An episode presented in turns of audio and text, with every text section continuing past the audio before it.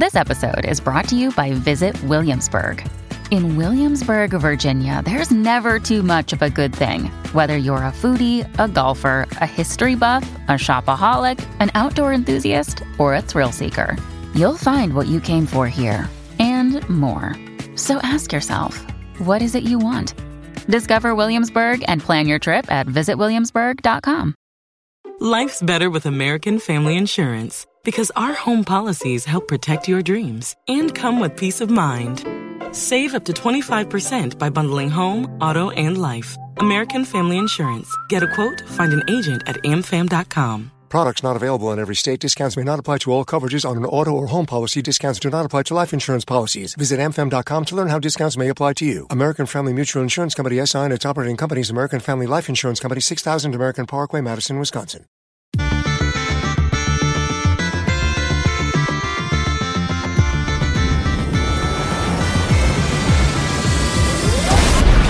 Hello and welcome to the EDH Recast. My name is Joey Schultz and I'm joined as always by my fantastic co-hosts. First up, he's so glad that Jumpstart came back on to Magic Arena. It's Matt Morgan. Joey, I'm never going to give up on my dreams, which is why I'm going to go back to bed right after this. Oh, that sounds like a really good idea. A nap does sound really good. Recordings can be really exhausting. That's a great idea, Matt. I might follow suit. Yeah, well, it's just a good idea. Naps should be uh, should be mandatory, I say. I agree. Up next, he doesn't understand why Jumpstart ever left Magic Arena. That's Dana Roach. Um, as of this show, we have half the year left, and I'm going to make this promise to the two of you and to all of our viewers and listeners that before the year is through, I am going to figure out just how many different versions of each card there are in Modern Horizons 2. Oh no. Um, Dana, I think after that arduous process, you might need a nap. I, have got anyway. six months. I can figure it out. Plenty of sleep time in there. I'll be. It'll be fine. Sounds good. Anyway, this is the EDH Recast. EDH Rec is the best deck building resource on the web for the Commander format, compiling data from deck lists all over the internet to provide helpful recommendations for new Commander decks. And here on the podcast, what we like to do is give all that data a little more context. Hey, Matt, what is it that we're discussing in this week's episode? Well, this week we decided since there's a whole, uh, you might say, toxic deluge of mana rocks out there in the format, we're going to break them down, talk about uh, some of the best mana rocks at all those converted mana costs and each step along the way. Uh, yeah, a, a, deluge, a toxic deluge. I love what you did there. That's really great. I guess you could say that this episode is the one where we will, we will mana rock you. Yeah. Uh, I think you might need some overwhelming intellect in order to recite all of the uh, all the mana rocks out there in the format. Uh, so so you're you're not there for that one. What what if this episode is the one where we have on our guest uh, Dwayne Mana Rock Johnson? that one's better. That that was better. That was better? All right, sweet. Anyway, yeah, real quick before we get to talking about all of those cool mana rocks in EDH, let's pause real fast and give a huge thank you to the folks at the Command Zone. They handle all of the post production work on our podcast, making it look as spiffy as it does. And of course, we want to thank our sponsors for the show as well. The EDH Recast is sponsored by Card Kingdom and TCG Player. If you want to pick up any of the uh, cool new acid washed feature sight bordered cards with alpha corners, you can just go to Card Kingdom or TCG Player and they will have them in stock. Go to EDH Rec and click on the card in question and go to the link down below. And doing that supports both the site and the show. Or if you would prefer to support the show directly, you can do so over at patreon.com slash edhrecast. We have patron tiers of all levels. We have patron exclusive content coming out each month and patron exclusive altar sleeves available to you as well. Um, so make sure you head over to patreon.com slash edhrecast. And actually, we're going to have a very special shout out this week because we do appreciate our patrons. So Callum Bearman, I don't know if it's how you pronounce your last name, but that's how I'm going to pronounce it. So um, Mr. Bearman, thank you so much for your patronage. We definitely appreciate appreciate it. Awesome name. Thank you so much for the support, Callum. All right, fellas, let's get to our main topic. We are talking about Mana Rock of Ages. Eh?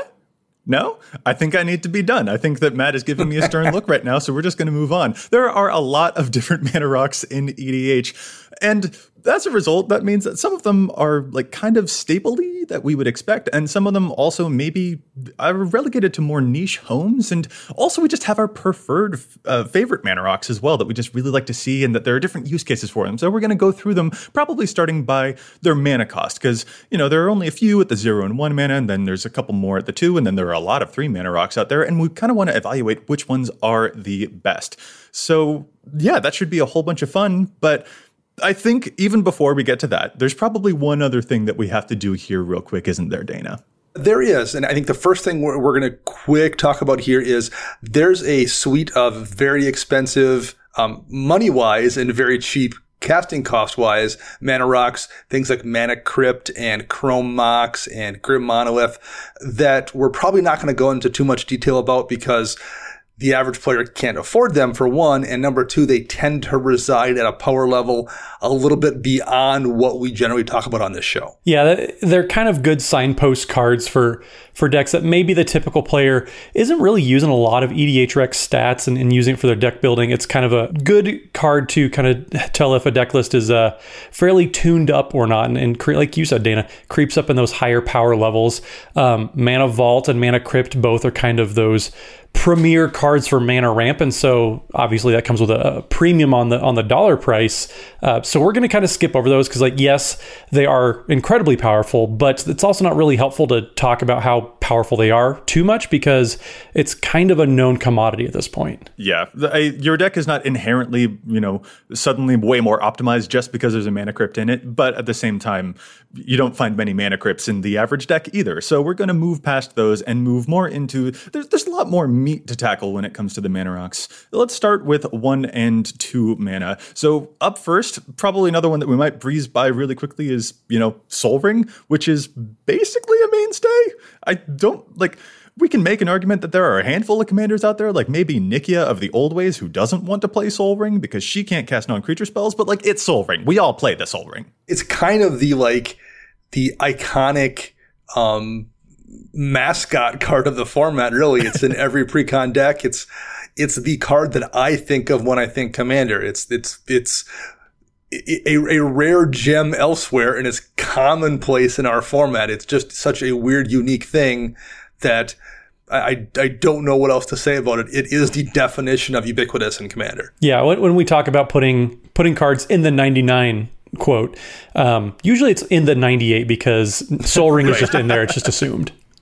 Right. So then moving away from Sol Ring, there is another one mana rock that's probably important to mention here, and that's the card Wayfarer's Bauble, which is a really neat one. It doesn't actually produce mana on its own, but you can put it down on turn one, pay two mana, and crack it to go and find a basic land and put it into play. And this is a pretty nice source of ramp, especially when you're not playing in green, which is especially when you're not in green, when all of those mana rocks get a lot, you know, better in general to find better sources of ramp. And getting you lands instead of just having a, a, rock that needs to stick around can be really, really useful. I'm a big fan of this actually in monocolor decks of all things too, because the couple mono decks I have, I tend to lean into those mana doublers, the, the, you know, Vernal Bloom in green, for example, but in the, the extraplanar lens or the Gauntlet of Might or the Caged Suns.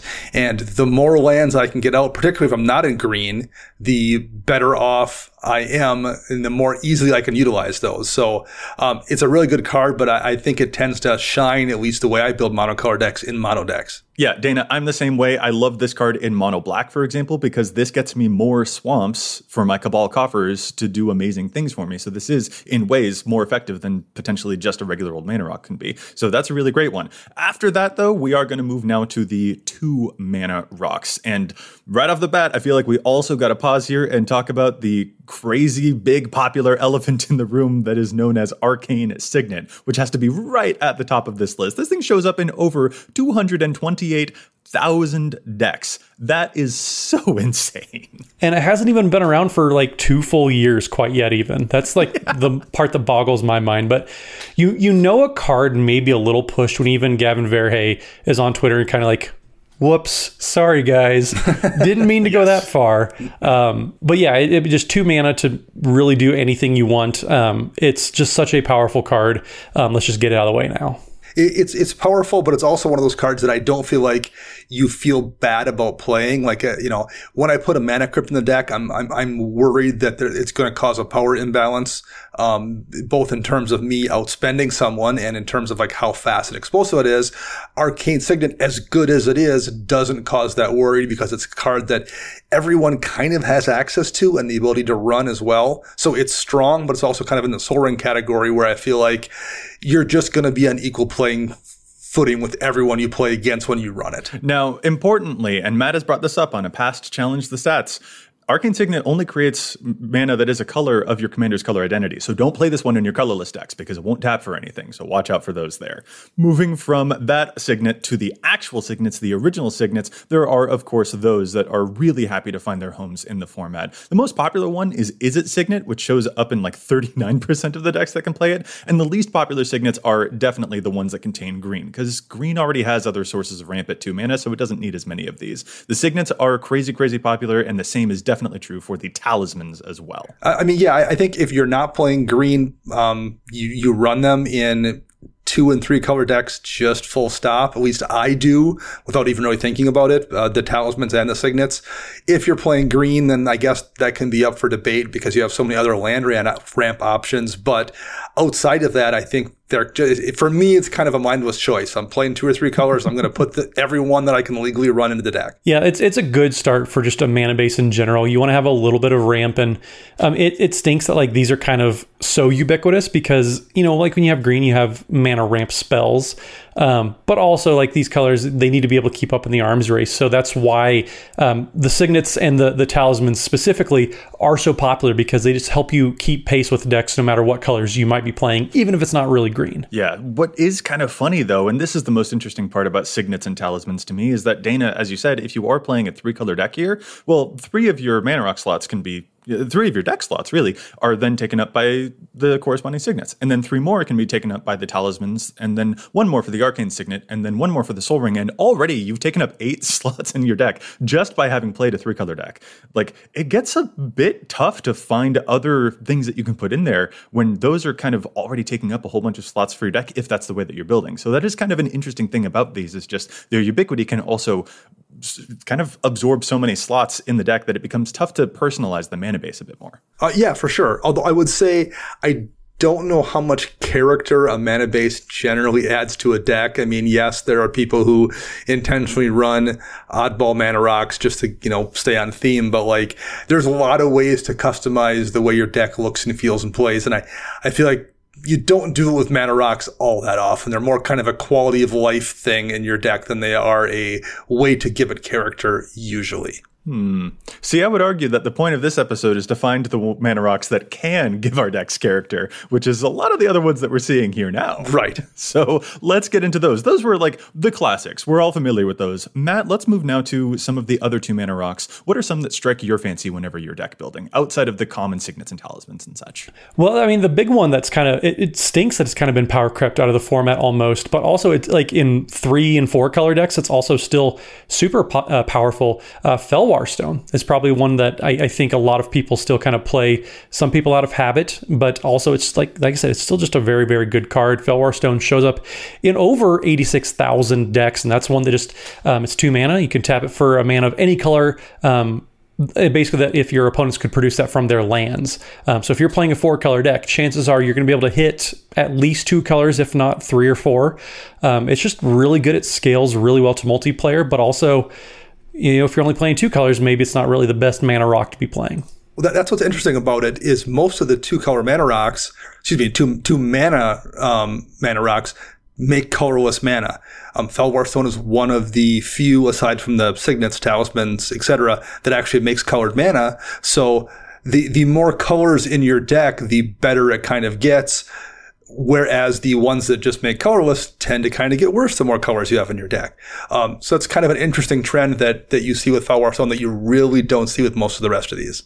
Yeah, Dana, two of the mana rocks that I really, really do love a lot, especially in two color decks, actually are ones that produce colorless mana Mind Stone and Thought Vessel. Mind Stone that just taps for colorless mana, but you can crack it to draw a card later on if you need in a pinch is really, really fun to be able to just be able to cash that in in case I've run out of cards in hand, it feels great. Or speaking of cards in hand, Thought Vessel letting me hold onto all of the ones in hand. Like Thought Vessel is an effect just giving me no hand size. I can just have all the cards. That's honestly a card that I've put into four color decks because that's just how much I want to be able to hold on to all of those pretty cards in my hand, please. It's one of those effects in, in this conversation happens with Reliquary Tower as well that realistically, I don't know how much impact it has on how strong your deck is or how well it performs. However, I also really like Thought Vessel for that reason, and I really like Reliquary Tower.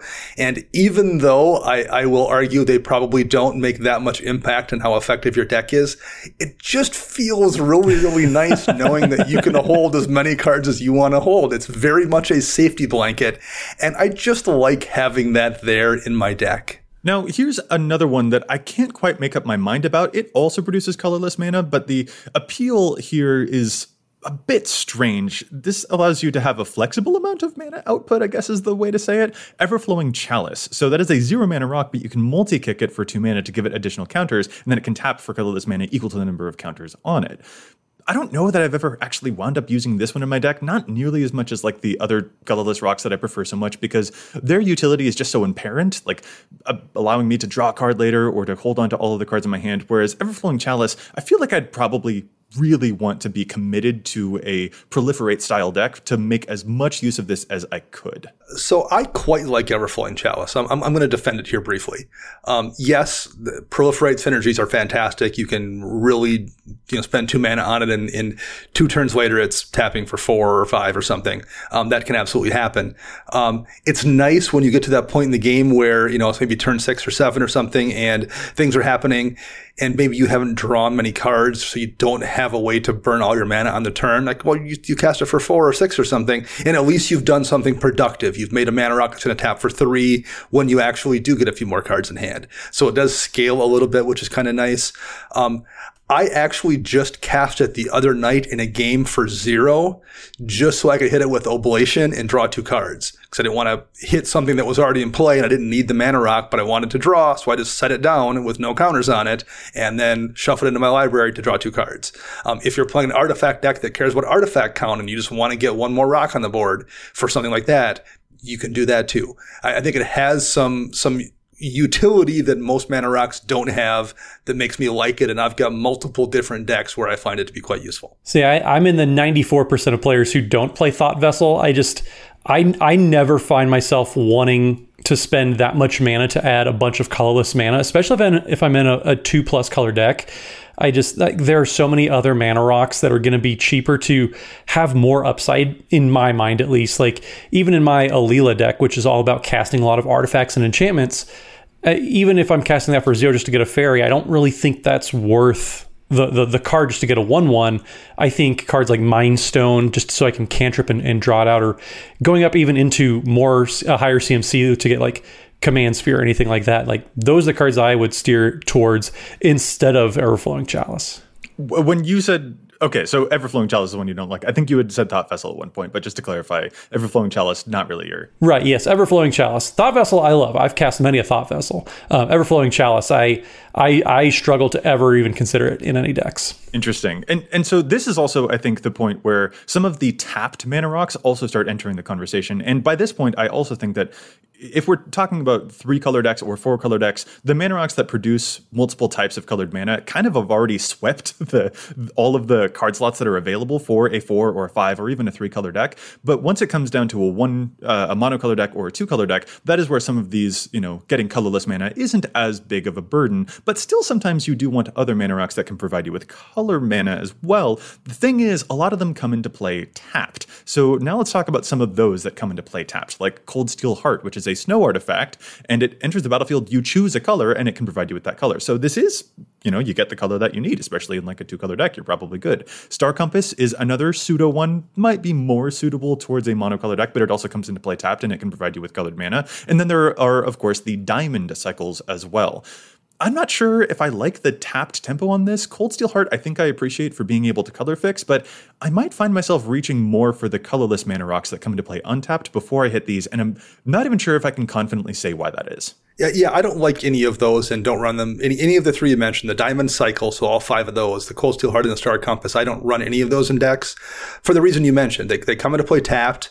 Um, and yes, they will make you a colored mana, but the only time you really need this many mana rocks is like in a two color deck where you only have access to one signet and one talisman. In a three color deck where, like you mentioned, Joe, you have access to all three and all of a sudden you're at eight mana rocks even before you add in a mind stone or an everflowing chalice or a thought vessel like there's the, the, the decks where the colored mana is most useful are the decks that don't necessarily need the colored mana which is two colors because they have enough other options and they can run the colorless options. And the decks that do need colored mana three or more color decks have access to way more mana rocks and don't also need these. So i, I feel like by and large unless you're really running on a budget because they are all cheap there just really isn't a place in any of my decks for any of them. Well, Cold Steel Heart, when Snow Synergies got pushed in Kaldheim, uh, Cold Steel Heart did not stay cheap, but um, I like Star Compass, Cold Steel Heart, uh, kind of this this brand of two CMC rocks. Um, I like them kind of the same way that Joey likes evolving wilds and three color decks. Um, yes, like you pointed out, Dana, uh, the options are kind of limited, but you can have some mana hungry as far as like having very specific color requirements in two mana or in two colors, I should say. Um, so having Star Compass and Cold Steel Heart to be able to like flex a little bit um, and get the right colors, that's fairly valuable and I think a little underrated. And unless you are Dana, Star Compass is always going to tap for two mana because you have to have basics in play. Dana doesn't play basics, I'm pretty sure. Um, you mean two colors of mana, not two mana. It's still it's two, two colors of mana. Yes, yes, you're getting both of your colors. Excuse me. Um, but yeah, like I, I think they're fine if, if you're in two colors or one color even. Um, Star Compass, Cold Steel Heart, they're fine just to get up to you know four or five you know, uh, ramp type of spells, especially if you're not in green. Like if you're playing mono red, mono white, like these are going to be really good options for you just to make sure that you're able to keep developing your board state in those early turns. And I think that is ultimately the important part of this is that, as we mentioned earlier, with the amount of talismans and stuff that a three color or a four color deck or a five color deck can access, there are more options for cheap ramp, efficient ramp early in the game for those higher color decks. So a two or a colorless, uh, excuse me, a two color or a monocolor deck does need to reach out a little bit more to get that same level of density, which is pretty interesting. There is, of course, for the monocolor decks, another bonus thing that they have that the other big multicolor decks don't have, and those are the medallions. Stuff like Ruby Medallion or Pearl Medallion, which are the most popular and the least popular, respectively, medallions out there. These are pretty interesting because they just generically reduce the cost of your corresponding color spells by one mana. And those can be really nice, but pretty much exclusively for monocolor decks. Matt, do you have any affinity for those or not as big on them? Um, they're fine in the right deck. Um, I don't really play a whole lot of them, but like if I see them, I'm never going to fault anybody for for you know putting them in the deck. Yeah, I'm a big fan of them on monocolor decks, especially. I would also say look at your deck's colors. It's easy to assume that if you're playing a two color deck, you're they're not going to be as good because you're you know running half and half. I would say most decks actually aren't, and decks tend to lean one way or the other. Um, I think we've done a show about that in the past. Mm-hmm. Um, look at your deck. I would say you might wind up finding that the medallions are really good in your two color deck if you are leaning really heavily in one direction.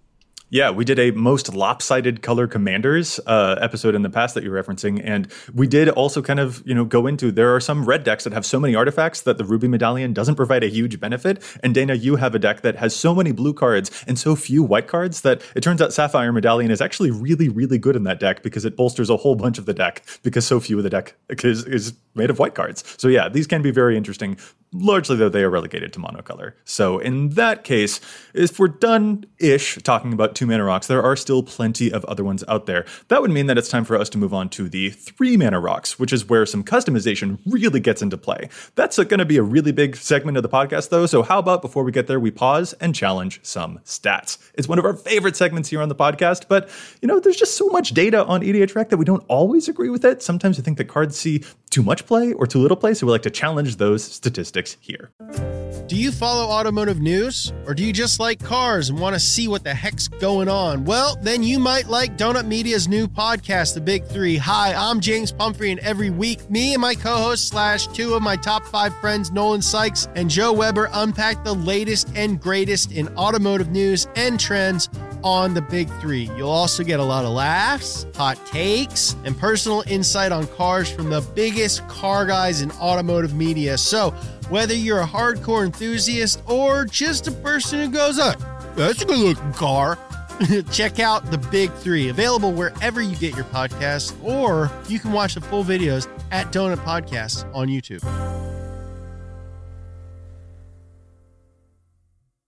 Well, and Joey, don't forget, um, the official sponsor of Challenge of Stats is altersleeves.com. So head over to altersleeves.com slash EDHRECast.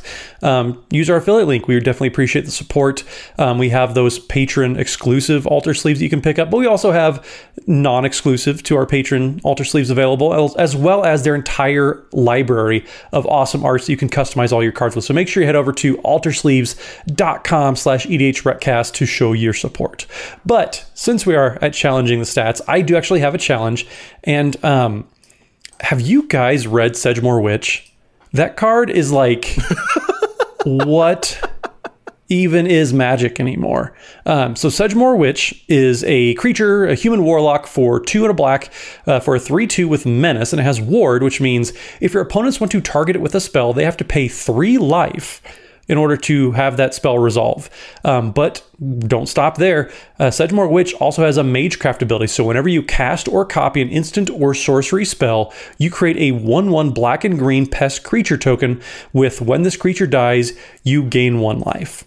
Uh, so currently, Sedgemoor Witch is the 34th most popular card in all of Strixhaven, which just seems silly to me. Like this card is like it's like you cast a read the bones, you create a one one. You cast your sign in blood, you create a one one. Like I don't know how this isn't in every single one of Dana's black decks. Like this just does so many like you create an army just by playing the game. Um, Thalisse, Reverent Medium, probably loves this card because you're casting instant sorceries to create more tokens, which creates tokens with Sedgemoor, which which then creates more tokens with Thalisse's ability. Like, I there are just so many like great synergies just for going around and just playing the game. Um, if you're playing Dimir, which probably plays a lot of instants and sorceries on average, um, I just like this card is only in 2,300 decks so far. Um, like I said, 34th most popular in all of Strixhaven. So it's behind some like Lorehold and Prismari Campus are both played more than this card. oh, that's just salt in the wound. I just struggle right. to believe those are real stats.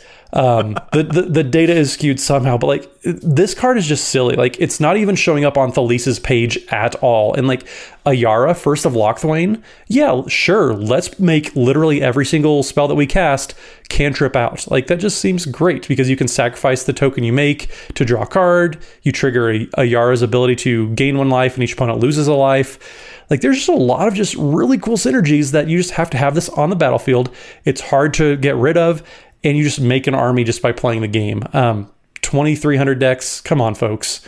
This card, this this is better than Prismari Campus. I promise you. That's that's a pretty good one, and I think it's pretty telling that Young Pyromancer, which has a similar effect, shows up in nearly fifteen thousand decks. That's just so. That's just so so wild to me. Like this card is this card is like I don't even like playing black, but I love this card. Um, it is a little expensive. It's it's like eight dollars right now. Um, if you go over to Card Kingdom, so like I think it's getting a, a decent amount of, of love in sixty card formats. But even then, like I can think of of worse eight dollar investments for your commander decks. Sweet deal. I'm gonna move to mine now since we we were talking about magecraft and you know casting a bunch of spells. The um, I'm going to bring us back to the to the red stuff though because I want to talk about that new commander Rionya Fire Dancer, the five mana three four who says that beginning of combat on your turn you create X tokens that are copies of another creature you control, where X is one plus the number of instants and sorcery spells that you've cast uh, this turn. Those tokens gain haste and then they go away at the end step, but that's fine because when you get multiple copies of something like a Terror of the Peaks, the game just ends. Like it's just over. Like it's really good. This is an explosive commander. And it's all the more explosive when you're able to pull off a bunch of really awesome spells all in one turn. So when tinkering around with Rionya, a card that I found that's only showing up in 16% of her deck so far is Lava Dart, which is just a one mana deal one damage to something, but it can flash back from your graveyard, sacrifice a mountain, and you can recast it. It's just two spells on one card, which means it's two copies of an Angrath's Marauders. Like, it's really, really darn good, only in just a very small percentage of the Rionya decks, but two spells for a single mana is really, really powerful, and it means that you're going to have one of the most explosive turns. This commander is all about building up towards one specific thing. If you lose the mountain, that's fine. You got another another copy of Scourge of Valkas. The game is ending when you get another copy of Scourge of Valkas. This thing is really, really awesome. Definitely check it out. And speaking of out, Dana, round us out. So, um, my challenge set is brought to us by patron supporter Tristan Dementia Master. Um, Tristan has suggested Grim Feast. I think that's a very good call. This is an old card from from back in Mirage, so um, Tristan is is making suggestions true to my heart here.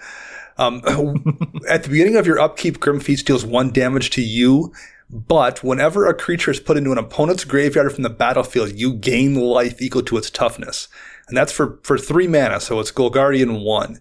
Um, it's only in 356 decks, I would say, probably largely because it's so old. If you don't know it exists, you're just not going to see it lying around at your local gaming store or anything. But there's some commanders that have really excellent synergy with this.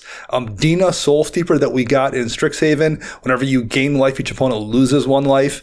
Um, that's going to proc. You know, oftentimes you're, you're relying on the life link to get that kind of life gain to deal damage to people whenever anything dies, even if you destroy it, if someone sacrifices it, doesn't matter. You're going to get those triggers. You have commanders like Savra, Queen of the Golgari, where you need to pay two life to get a trigger. The, the thing you're going to kill with Savra is then going to gain you the life back that you just lost paying it to destroy it in the first place. Um, there's just a lot of really good effects in Golgari that care about you gaining life accidentally for killing other people's creatures, and this definitely should show up in more than 356 decks. That is a really great, uh, great card to. I man, I've been taking the art is horrifying as well. It, if that's something you care about, yes, it's one that I've gone back and forth. I'm like, mm, do I try this out in Meren? It could gain me a pretty substantial amount of life. Maybe I will, maybe I won't. But especially with all of the new. Uh, I keep saying Golgari, but I guess it's Witherbloom. Uh, life gain strategies that I've entered. Like this is primed for a great spot in a whole bunch of decks. So that's a really great one. Thank you so much, Tristan. All right, fellas, we're gonna get back to our main topic now that we are done challenging some stats and talk about even more stats by looking at the three mana mana rocks that are out there. And this is, I think, especially where we start to feel a bit more of the customization that can happen in our decks because there are some really spicy three mana mana rocks that are like coming into existence now. And Dana, I think you even specifically noted that like Gavin Verhey has mentioned that this is a thing that they are committing a lot of energy to in R&D to find less that they can do on the two mana, but spicing up a lot of the three mana mana rock output that they're creating in cards and sets nowadays. Yeah, especially in the last couple of years, we've had some really, really amazing three mana rocks come in. Whether it's things like Cursed Mirror that that let you just make a creature for a turn with your mana rock, or something like um, midnight clock that you know just self wheels you to refill your hand if you need to. There's some really strong ones we've got in the last few years, and I think this is yet another kind of nail in the coffin for a couple of those two mana rocks that I didn't like. Things like Cold Steel Heart or Star Compass. Um, I wouldn't want to fill my deck entirely with three mana rocks, but like when I have six or seven or eight really good two mana rocks, I don't feel, feel so bad about replacing a mediocre one like Star Compass with something like Midnight Clock that is potentially the kind of card that can win a game versus Star Compass that's just going to be the worst two mana rock you have in your deck, um, I would, I'm more than willing to pay a little bit more mana or pay one more mana, I guess, in this case, for something that can actually be game changing. Yeah. I mean, you mentioned game changing, like, this is where the conversation can get super dense because there's so many options, but also there's there's a lot of power in the three mana slot, um, and you can even get like specific to certain strategies. Like if you're playing, you know, a, Joey Necromancer special, uh, Phyrexian Altar is three mana to cast and then you just make a lot of mana and it enables like it's going to generate you more than just one or two mana a turn. Um, likewise if you like turning creatures sideways like i do um, heraldric banner is three mana for a mana rock but it makes your creatures go sideways even harder by giving all your creatures of, of a chosen color plus one plus oh. So like there are all sorts of different options that diverge. Like you're not just making mana anymore in this three mana slot. Like you have tons of upside. Well i've been talking about like be, being game changing if you're playing playing in a, a, deck, you mentioned your Alela deck. That's a token deck, but you know, Talrand would qualify for this, Kykar would qualify for this. Dropping a Heraldic Banner when you have like six or eight tokens out is oftentimes the difference between killing somebody and not killing somebody like that. That's a mana rock that is just accidentally going to end the game for people sometimes. Oh, absolutely. Yeah. I mean, Valduk makes how many tokens per turn? So, yeah, I absolutely agree. Like, if you have any sort of go wide strategy with a shared color amongst all your things, like I'm sure, Joey, your Thalisse deck probably is just going to play this casually.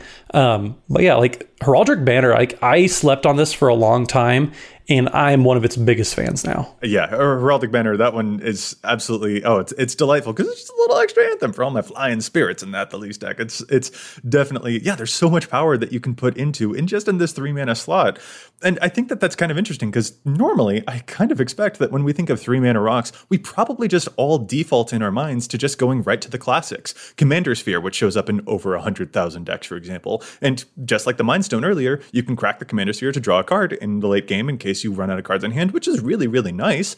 But like it is also kind of expected at this point. We all kind of feel like we've gotten the measure of it, so that's fine. And then there's also the classics like Chromatic Lantern, which is great, especially if you're in a three color deck, because Chromatic Lantern just fixes all of your colors for you. All of your lands can tap for whatever you need, and that one shows up in 74,000 decks. And that one's really, really awesome, especially if you're in like a five color deck. But already like if those are just the the three mana rocks that we're defaulting to there's so much more extra stuff that you can go to and even then when we're talking about chromatic lantern like that's not one that I'm going to put into a monocolor deck. That is one that gets better when there are more colors in my deck compared to something like the Heraldic Banner, where I'm probably sticking to a specific token strategy. Like already there's that customization that can just unlock amazing potential for your deck strategy. Do you guys remember when like Manalith was a playable card, but now you have so many better options? Like, I mean, even Mana Geode is a better option at this point than Manalith, but like, not even like, I, I just want to reinforce again, like, it, it's, we're talking about mana rocks in this episode, but like when you have a three mana mana rock, you you have so many options to do more than just making mana. Like you're making a very significant impact on the game. Well, and I will throw this one caveat out there about Chromatic Lantern, which is I think still a very good card in the right deck. Um, that's one card that I think has gotten a little bit weaker over the years. Um, and I've heard the argument being made it's gotten weaker because the game's gotten faster. I don't think that's necessarily the case. The problem, such as it is a chromatic lantern, is everything in terms of mana fixing has gotten better. We have access to arcane signet now, which makes every color you want. We've gotten the other half of the of the talisman cycle. So in a three color deck, you've gotten to add, in some cases, two new talismans you didn't have before. Um, there's been a whole bunch of a really good new dual lands added or cycles finished there as well. So Uh, Chromatic Lantern is a card that I was I would have assumed I would put in every three color deck, you know, four or five years ago. And today, when I look at my land base and my mana base in a deck in three colors, it's way easier to consistently hit my colors than it was four years ago or five years ago when I felt like I was going to be an auto include in anything three colors. Yeah, I, I, I don't, yeah, like you kind of said, Dana, I don't think Chromatic Lantern is any less powerful. I think the rest of the format has kind of caught up to what Chromatic Lantern used to be when it first came out and returned to Ravnica. That that makes a, I, I totally jive with that. And honestly, like full disclosure, I am actually running Chromatic Lantern in a two color deck by Feather the Redeemed deck because that deck is full of one mana cantrip, like small cards. So being able to flip back and forth between, all right, I need to play a red one or need to play a white one, like that matters quite a lot because the mana is very, very, very particular in that deck. So I have to be really, really careful about it. But even then, yeah, see, you, you, you I mentioned how it's gotten weaker in some regards. Joey, I'm in the same boat. I have a, an Azorius deck that's so heavy on blue mana symbols that are on Chromatic Lantern just because so many of the sphinxes are like three mana, uh, three blue mana to cast, and then I want counterspell mana as well. That having the option to have every single land be a tundra is super useful. Yeah, yeah, and so there there are though a few that I am kind of like, have we moved past this? And not not quite the Manalith level, but like Darksteel Ingot, the indestructible one that can tap for any color, like. I don't know. This one still shows up in 30,000 decks. So maybe it's just like missing me personally, but even in a budget strategy, I feel like this is one of the mana rocks that I'm going to try and avoid because of the power that is offered by some of the other three mana rocks that we've got instead. The indestructible, I just feel like is kind of like eh compared to some of the other benefits I could be running in this card slot. Well, I mean, even in the same breath as, as Darksteel Ingot, Coalition Relic was kind of priced out of a lot of people's decks for a long time. Um, it's gotten reprinted into the ground in the past couple years, but I, I also think that also probably got power crept out a little bit. Um, you know, by the time it got affordable, there were just better options. I mean, there if you're playing like with charge counters and being able to to kind of synergize up with that a little bit, it has some upside. But like I don't even think even at like a dollar or two, I'm even putting Coalition Relic in any of my decks. Well, and to go back to Darksteel Ingot for a second, it's literally been power crept out by Skyclave Relic, which is also indestructible and has the option to kick it and make two additional tap copies. So it's a just a strictly better Darksteel Ingot for the most part. Which, like, let's not overlook the fact that you can make two tokens with that. That is actually kind of huge to token matters commanders. Like the new Adrix and Nev, I don't know if they have room for it, but like technically you would get additional tokens from that. Or Brudiclad is also able to take advantage of just the extra token production like that. Like again, there's so much hidden synergy happening in these three mana rocks. Matt, you mentioned the mana geode earlier, which taps for any color and it just it scries one and when it enters. That probably seems like ah, you know, whatever. I built an Eligeth deck. When he when I scry, he draws me cards. Like I love that thing. Oh, you you hush about that deck. I'm so over that thing so hard. Uh, it's it's it's great. Like there there's all just we, we've been talking for what 10 minutes just about three mana mana rocks but like we haven't even gotten to a whole slew of them. Like if you need something that can become a creature when you don't need the mana like you have cultivator's caravan um, you have altar of the pantheon if you're playing devotion matters decks. Like there are so many options in this three mana slot that like we could literally spend an entire episode just kind of breaking down like why you might want to consider playing these because a lot of like it's not that all of these aren't unplayable. They're just like they're so specific and there's so many other options. Uh, Manascape Refractor in the right deck where, where you're going to, you know, okay, worst case, it's just a mana rock, but like there's times when it's your Cabal Coffers or your Serra Sanctum or your Gaea's Cradle or something. I mean, it, it, again, it's the kind of mana rock where, yes, it costs one more than Star Compass, but in the right deck, in the right situation, it ends the game because you're going to make mana of an amount that no one else can keep up with. Manascape Refractor only shows up in 2100 decks. What's happening here? Y'all, this is an extra Cabal Coffers. Or, I mean, okay, that's a really expensive land, but this is an extra awesome land. Like, this thing's really good. Oh, play, play Manascape Refractor, please. Even if there's a bounce land on the field, this can tap for two mana. This thing's amazing. Put it in more than just 2100 decks. Well, and, and we talked about proliferate shenanigans with Everflowing Chalice, but Replication Ring, um, I'm waiting for people to finally realize that's a card. Like, Kaldheim was an extremely packed set, but um, Replication Ring is an artifact for three that taps for one man of any color, so it's great right there.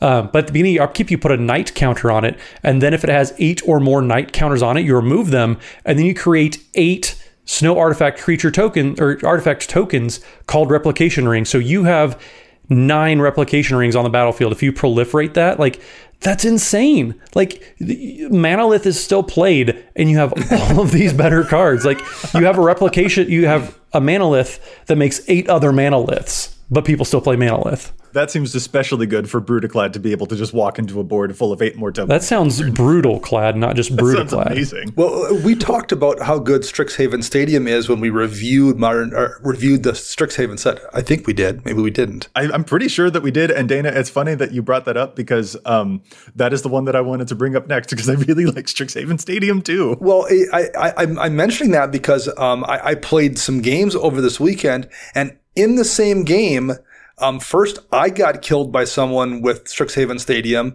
and then someone else copied that player Strixhaven Stadium and killed the person who killed me. That's incredible. So in one game, we saw two deaths from a Strixhaven Stadium. That's that's that's amazing. I, I'm eagerly awaiting my ability to finally beat someone with the just the this thing it's just a three mana it taps for a color like it's just a mana rock in my mana base that it also secretly can be an extra win condition like that is just so much extra power that you can put into into like this stuff. And so like with those two like there are also a, a class of other um, of other three mana rocks that we probably need to address here as well that also feel like maybe they've been outclassed just because of the sheer power that we're talking about here. These feel like especially budget uh, inclusions for me the keyrunes the lockets and the cluestones um, all you know ravnica based things there. Those feel like maybe we've moved past those as well. Like they tap for just two colors. They don't provide you with a whole bunch of extra benefit. I don't know. Sometimes they do because they can maybe draw you cards, I guess. I don't know. Maybe it's just me personally, but I feel like compared to the power of some of the other three mana rocks that we've been able to discuss here and how few like slots there are in the deck to actually play all of those three mana rocks. I feel like some of those stuff like the lockets or the keyrunes just don't really get to make the cut compared to the power that some of these other ones can offer instead. Yeah, I, I have found myself putting lockets in there just as placeholders, which I mean they're fine for that. Or if you're on an extreme budget, like they're fine placeholders, but like they're also very easy to upgrade as well. So I'm they're they're fine, but I'm I'm never gonna like be excited about like keeping them in decks long term. All right, so then, fellas, that means that what we're at now is the four plus mana mana rock section here. We've talked about the zeros, the ones, the twos, and the threes, and there are just a couple of other mana rocks that cost more than four, four, four or more mana, and already like folks can probably hear that I'm a little bit hesitant bringing these up because like like yeah they can be really really good in the right space but ramp starting at 4 mana as a subject is already a little bit iffy I guess. So Matt tell us about some mana rocks here in this category and how you feel about them I mean I'm not particular keen on all of these at least you know relying on them to like help get me ahead. Once you hit like this 4 and 5 mana slot um, the game's already pretty developed and you want to start be you know doing a little more action than just continuing to establish. Like not to say there aren't decks and there aren't moments where you could be but i think there's just there's so much going on we kind of with where the format has gotten that i mean playing a gilded lotus on turn four or five like it's not the powerhouse it used to be. Um, you know, Gilded Lotus is a five mana artifact that just adds three mana of any one color. Like that used to be an extremely powerful card, but um, kind of like what we said with um, Chromatic Lantern, I think the format has caught up to what Gilded Lotus used to do. Yeah, I tend to agree. I, I do think there's still a little bit of a place for these. Um, I do have one deck that's running Thran Dynamo still, which I actually kind of like more than Gilded Lotus generally speaking, if I'm running a, a, rock like that, it's because my commander either has to get recast a lot or has just a large chunk of colorless mana in the cost anyway. And I would rather spend four mana and use it for three colorless than spend five and get three of one color. Um, so I, I, do have a deck that runs Thran Dynamo. Um, Pyromancer's Goggles is a mana rock that when you use the mana, you can copy an instant or sorcery spell that you cast with that mana. Um, I have one deck that runs it. I, I think it's a, a, card worth running in the right deck as well. But I think things really get narrow when you get to this four plus mana slot. I think your deck has to specifically have some kind of a call for these, and you really don't want more than maybe one in your deck too. So another mana rock here that does I feel I can make a bit more of a justification for occasionally is Hedron Archive, which taps for two colorless mana, but also can crack to uh, sacrifice to draw two cards later on. And that does feel pretty nice, especially if you do have any recursion engines like we've seen artifacts are able to do so much nowadays. And there are also, like, I do have the occasional deck that has a pretty substantially high average mana cost as well. I think of my Thalisse deck where a lot of my powerhouses tend to be five mana. I have a Yennett deck as well, where, like, if I've got a Gilded Lotus in the deck, I can probably cheat that right into play with her ability. It sort of fits the odd theme going on there. And there are certainly reasons that a Hedron Archive would be really, really appealing if there's a particularly aggressive deck that also wants to make sure that it can hit a six or a seven drop, but then, you know, wants to cash out in case it runs out of steam, you know, just in case. So there, I feel like there are some excuses for each of these, but also once we hit the four mana plus spot, that's where like I want the big heavy hitting spells in general to kind of happen. I, I don't know, like it's hard to justify when four mana is also where stuff like Smothering Tithe usually occurs, you know? Yeah, it's it, like like we kind of mentioned a little bit, but you know, this is where you're getting away from developing your board and you're, you're starting to get a little more proactive. But like you guys both play Caged Sun and, and Gauntlet of Power, like those are also cards that they make huge impacts on the board beyond just making mana. Um, granted, you know if you're playing in one and, and like maybe really heavy, you know, to one color, two color decks, um, those cards just will flat out make your armies enormous and win games. Yeah, the amount of power those give you in terms of like being able to use resources and, and do way more than anyone else can in one turn is, is really, really strong. But you have to be in a really particular deck, probably a monocolor deck to take advantage of those. But if your deck can, I tend to think they're worth a slot. Yeah, honestly, the, the Caged Sun example almost feels like it's a completely different class of card. I mean, for one thing, I'm not going to play it outside of usually a monocolored deck, but it also, like, it doubling your mana output feels almost like a substantially different type of conversation than a mana rock, even though technically it is. But it is kind of the difference between, you know, the Farseek versus the Zendikar Resurgent enchantment that doubles up your mana. Like, we're dealing with leaps and bounds of mana acceleration at that point that does, I think, you know, it dramatically affects things enough to really it, it makes sense at the six mana versus something like at the four mana or whatever. Like that can be a little bit harder of a sell. And and frankly, it's actually occurring to me that in the three mana section, I'm not even sure if we touched on Worn Power Stone, which is a three mana rock that enters tapped and taps for two.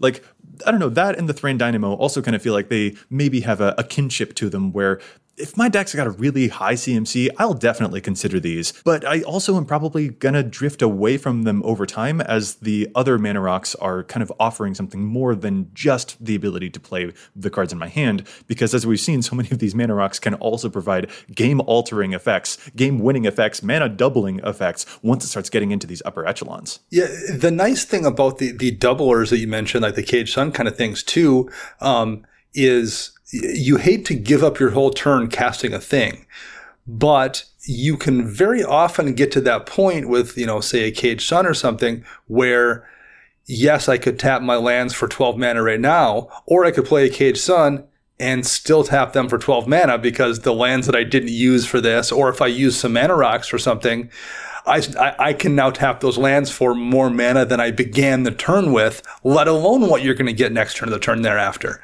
Um, so yeah, in, in those specific decks, those can oftentimes overcome the handicap of how much they cost by immediately producing more than you spent to cast them just on that very first turn. Yeah, th- Dana, that's actually a pretty similar trick to what I'll do with a Cryptghast or a Nirkana Revenant in a mono black deck, for example, where it's just like, I can play these on, you know, the turn that corresponds to their mana cost. I can play this on turn four or turn six or whatever, but I can also sandbag a little bit and potentially get benefit right away from them if I wait a little bit more until I get an immediate benefit from the stuff. I've got extra swamps that I didn't use to cast this and I can get a whole bunch more benefit. But even talking about them, even mentioning the Cryptghast and the Nirkana Revenant, like that's where once you get into the conversation of four plus mana rocks there's so much happening at that mana spot already that it becomes a lot harder to justify. So it really does feel like to me when it comes to the situation of mana rocks that you've got so many that start at the two a handful that you can choose for really epic customization at three and then if you're playing a four mana rock you'd better have a really really good reason for it. And there are really good reasons for some of these for sure but they stop being there like the weirdest thing about mana rocks is that they're not just about producing mana. Yeah, and you get you get into kind of a Swiss Army knife, kind of like the Immortal Sun, even in this you know this realm too. Um, Chromatic Orrery is is seven mana, um, makes five mana, but it has an immense mana fixing ability. Um, then you can just draw a bunch of cards as well. Like a lot of these cards, like there's huge, huge upside to playing these if you're you're paying you know six mana over three mana. Like, yes, the mana investment um, is significantly greater, but also like the upside is incredibly greater. Well, and you have you know things that it's not truly a mana rock necessarily, but I guess Caged Sun isn't either. Things like Forsaken Monument in the five mana slot, where whenever you tap a permanent for colorless mana, you add an additional colorless. Like, well, you know, so many of those mana rocks they're tapping for colorless are just tapping more, and that's in addition to the fact that it gains you life and it buffs colorless creatures. Um, you know, am I going to just slap that into a deck? No, but in the right deck, that's going to be a pretty huge mana producer. Even if it's not a mana rock itself, it's going to be akin to one of those mana doublers in the right deck, in addition to buffing your creatures and doing other things. Yeah, that that right there, Dana, that is the most fascinating thing I think to me about looking over all of these mana rocks because I think when deck building, it is kind of one of those categories that we just sort of take for granted, or since so many of the talismans, especially and the signets, especially, have taken up our minds as like these are the staples. Like if you're playing three colors, you play these three, you play those, you play the arcane signet. Like mana rocks kind of occupy a, a space in our brains while deck building that's just kind of like, oh, you know, it's there and they're the staples, and we almost kind of get a little bored of them. But once you move past them just a little bit, you do find so much extra potential that the conversation pretty quickly over the course of this episode we saw when we were talking about these other all of these other mana rocks, it becomes a this is an in the right deck type of situation. And that's what your mana rocks can allow you to do.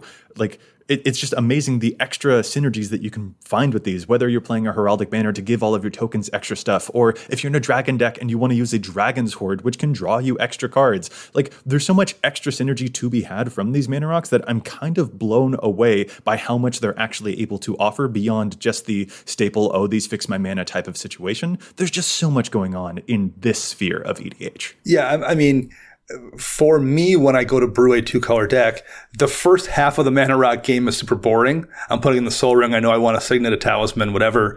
But like you said, then then things get different. Once I get those first, you know, five or six or seven Mana Rocks that I tend to like in any deck in the deck, I, I, still want to run, you know, two or three or four more from that point on. I like to have 10 ramp sources.